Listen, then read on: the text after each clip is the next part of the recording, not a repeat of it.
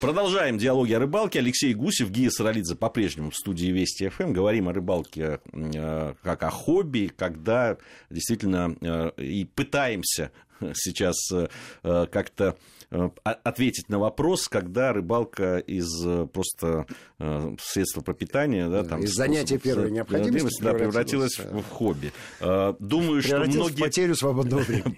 профессиональные сейчас историки покатываются от некоторых наших пассажей, но а мы... А знаете, пусть они займутся профессионально вот этим непростым вопросом. Потому что здесь, конечно, в одиночку не пробьешь эту тему. Здесь нужен коллектив, большой коллектив людей. И те историки, которые нас слышат, мы, собственно говоря, тоже к ним имеем какое-то отношение. Не к тем историкам, которые нас слышат, а к историческому факультету Московского государственного университета, который мы в свое время с успехом закончили. Видимо, не дает нам это, это покоя. Видимо, это образование и привело нас в студию Вести ФМ, где мы вернулись, вернулись к истории, как так, по, к основной профессии. По поводу так вот, источников. Как, когда появились письменные источники, уже можно э, э опираться на них Законный как, Хамурапи, я помню. Как, да, как э, а, Шурна Царапал, а Шур... Да, Шурна Царапал Саша написал, когда сдавали. Да, да. А Шурна Царапал. Вот. А, там а, а, нет в этих источниках прямого свидетельства того, да, там есть, конечно, про рыбную ловлю, но э, мы не можем сделать вывод, была это рыбная ловля ради удовольствия или ради пропитания. Греки э, занимались философией и бодибилдингом. И в Греции, если честно, не так хорошо э, устроена их э,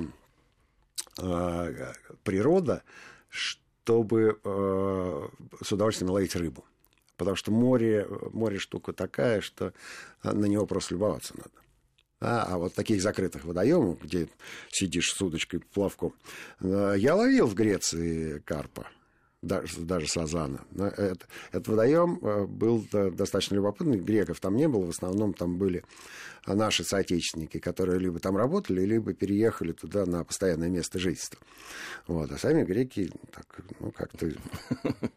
Они, конечно, не древние, но потомки. То есть генетически у них нет интереса к рыбалке. Вот. Но и, собственно, Баса, которого они там в Греции на Крите запустили, тоже э, едут ловить люди, которые с Басом знакомы. Да, то есть это спортсмены из сопредельных стран, в том числе и из России, ездят туда ловить басы. Сами, сами греки достаточно равнодушны к этому басу. Да, они, значит, сидят в бочке, либо качают мышцы, да, участвуют в Олимпийских играх, э, пишут э, бессмертные произведения. А, в общем, не сибариты. А вот точное совершенно свидетельство уже относится к временам Римской империи. Причем э, скорее не расцвета, а упадка. Когда римляне, римляне были вояками и колесили повсюду, завоевывая э, все, что можно было завоевать, у них фактически времени, конечно, на рыбалку не было. А вот когда они осели, а, оделись в тонкие туники и легли вокруг э, водоема, то, конечно, захотелось, чтобы в этом водоеме была рыба. И рыба там была. И э, документально засвидетельствовано, что императоры ловили причем, скорее всего, ловили форель. Есть у меня такое подозрение. Форель, разводную форель из э, инкрустированного мрамором бассейна ради удовольствия. Вот это их и погубило. Так что, да, рыболов, да. Ну, я думаю, что это не лучшая рыболовная ветвь. Ветвь рыболовного братства, скажем так. А, а дальше а дальше очень любопытная информация есть э, в наших источниках. Я говорю о летописи, которая описывает э, ситуацию, относящуюся к началу XI века. Все, конечно, рыболовы прекрасно помнят, что в это время в Киеве княжил Ярослав Мудрый. Рыболов Ярослав Мудрый. А пошел на него войной польский королек Болеслав. Ну, задиристые поляки, они все время наскакивали на Киев, получали, конечно, по соплям и дальше откатывались. Но, тем не менее, э, косвенно укрепляли нашу государственность, потому что мы все время должны были держать порох сухим. Пороха, кстати, тогда не было еще. Но держать сухим его надо было уже в то время. Так вот, летописец говорит, что когда Болеслав очередной раз пошел на Киев войной, Известие это застало Ярослава Мудрого, сидящего в лодочке с удочкой и ловящим рыбу. Да, да, да. Известный это, же сюжет, сюжет. это же известнейшая вещь, многократно обыгранная. Ну, послушайте, из летописи слова не выкинешь, эпизод этот не выкинешь. Что говорит сразу о многом? Во-первых, о том, что... Человек был действительно мудрый. Мудрый. Вот, вне всякого сомнения, мудрый. Во-вторых, э, э, продвинутость рыболовных э, умений и навыков была чрезвычайно велика. И, в-третьих, безусловно, Ярослав Мудрый не на кухню эту рыбу ловил. Не, может, и на кухню тоже, но, но не, очевидно, но, что не для но того, не кухарка да. тряпкой выгнала, и а, рыбу принеси, сейчас сиди. Конечно, конечно, для удовольствия. Конечно, он конечно, получил удовольствие. Ну, но... А, мы считаем Ярослава Мудрого э, во всех смыслах мудрого и нашим э, замечательным предкам. И, конечно, безусловно, будем следовать его советам. Как только на нас какой-нибудь поляк пойдет, мы раз с удочкой на лодочку и на рыбалку. Но он с рыбалки-то вернулся? Конечно, вернулся, вот. вернулся и все сделал как надо. Но я думаю, что и рыбы-то он, конечно, наловил. А дальше любопытно вот что. Ведь э, как только рыбалка стало неким э, времяпрепровождением, неким хобби, она, безусловно, получила э, своих почитателей и заказчиков. Ведь появилось так, такое понятие, как мужская бижутерия. А, вне всякого сомнения. Просто если тебе нужно поймать рыбу для пропитания, тебе все равно, как выглядит снасть. Как выглядит крючок, как выглядит поплавок. Да как угодно он мог выглядеть.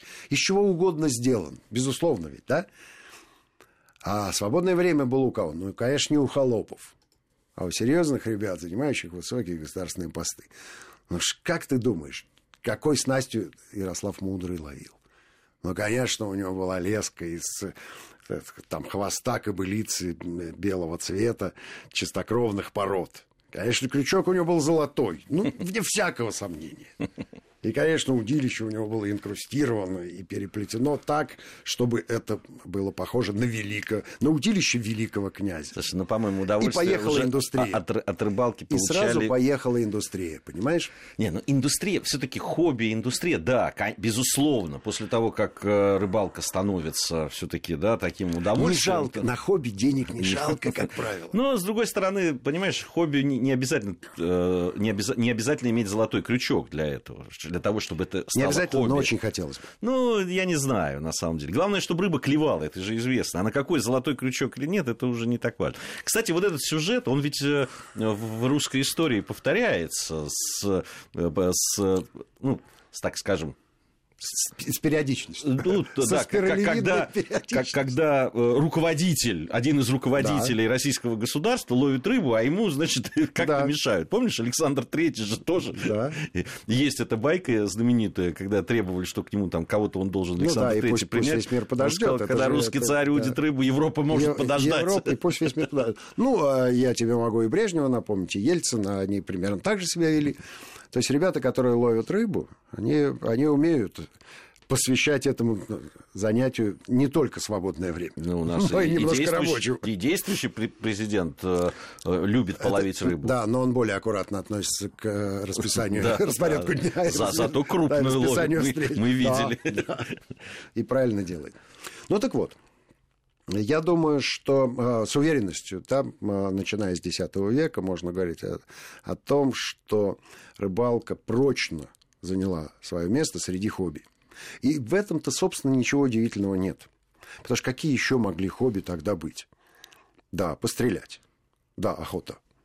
Но охота – это хобби коллективное. Э, в одиночку на охоту не пойдешь. Даже если ты великий князь. Потому что это тяжело договориться с зайцем, там, с косулей какой-нибудь, да, и уж тем более с медведем.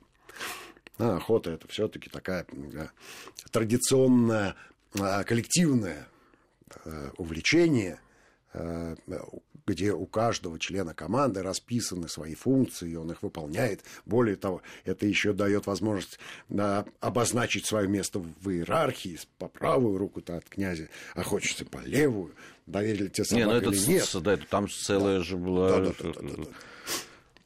Вот. А Кто про, где будет, про грибы и ягоды я с трудом э, могу вообразить, как Ярослав Мудрый идет э, с котомочкой, да, с туесом и палочкой по лесу.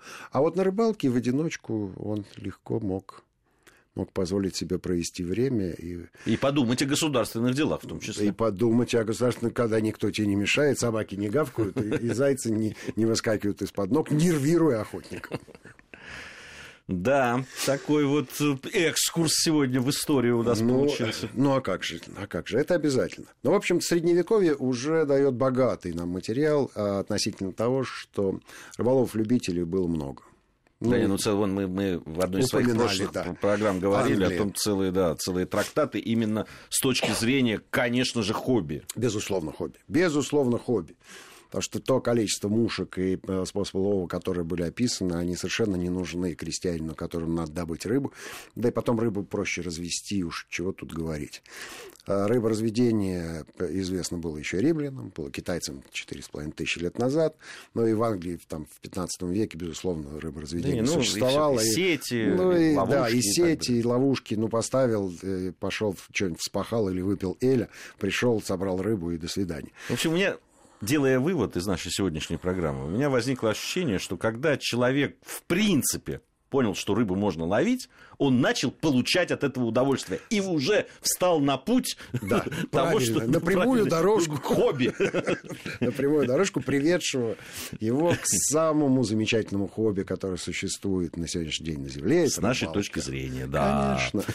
Алексей Гусев. Диалоги, о которых мы, собственно говоря, не переставая ведем на вестях ФМ. Да, сегодня завершаем наш разговор э, на волнах радиостанции Вести ФМ, но совсем скоро, обещаем, вернемся и поговорим о нашем любимом хобби, о рыбалке. Алексей Гусев и Гия Саралидзе были в студии Вести ФМ. Всем ни хвоста, ни чешуи.